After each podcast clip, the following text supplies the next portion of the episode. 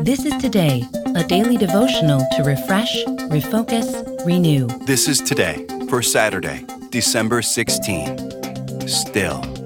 Our reading comes from Psalm chapter 46. He says, Be still and know that I am God. I will be exalted among the nations. I will be exalted in the earth. The Lord Almighty is with us. The God of Jacob is our fortress. Wednesdays are busy at Roseland Christian Ministries. The Greater Chicago Food Depository drops off several tons of food. Medical professionals come to provide medical care to the community, and lunch is served to 70 to 90 men and women.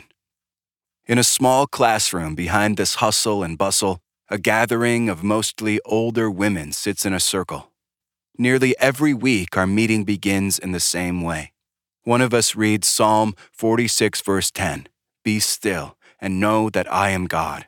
Then we sit in stillness and silence together for a few minutes. I tend to want to fill the silence with noise. I want to break the stillness with movement.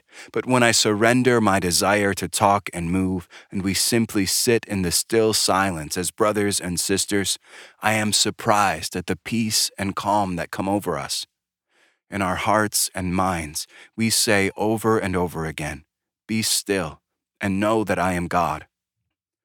Those few minutes each week, for all of us who gather in the circle, have become a sanctuary in the midst of chaos. What about you? Do you have a place and time to sit with others in the stillness and silence of God's presence? Pray with me. Lord, we can often get so busy and distracted. Help us to still our minds and bodies and to rest in the assurance that you are God and you are with us. Amen. This is Today. Get our free daily devotional on the go. Get it delivered to your email inbox each morning or download our app to your mobile device. Sign up at todaydevotional.com.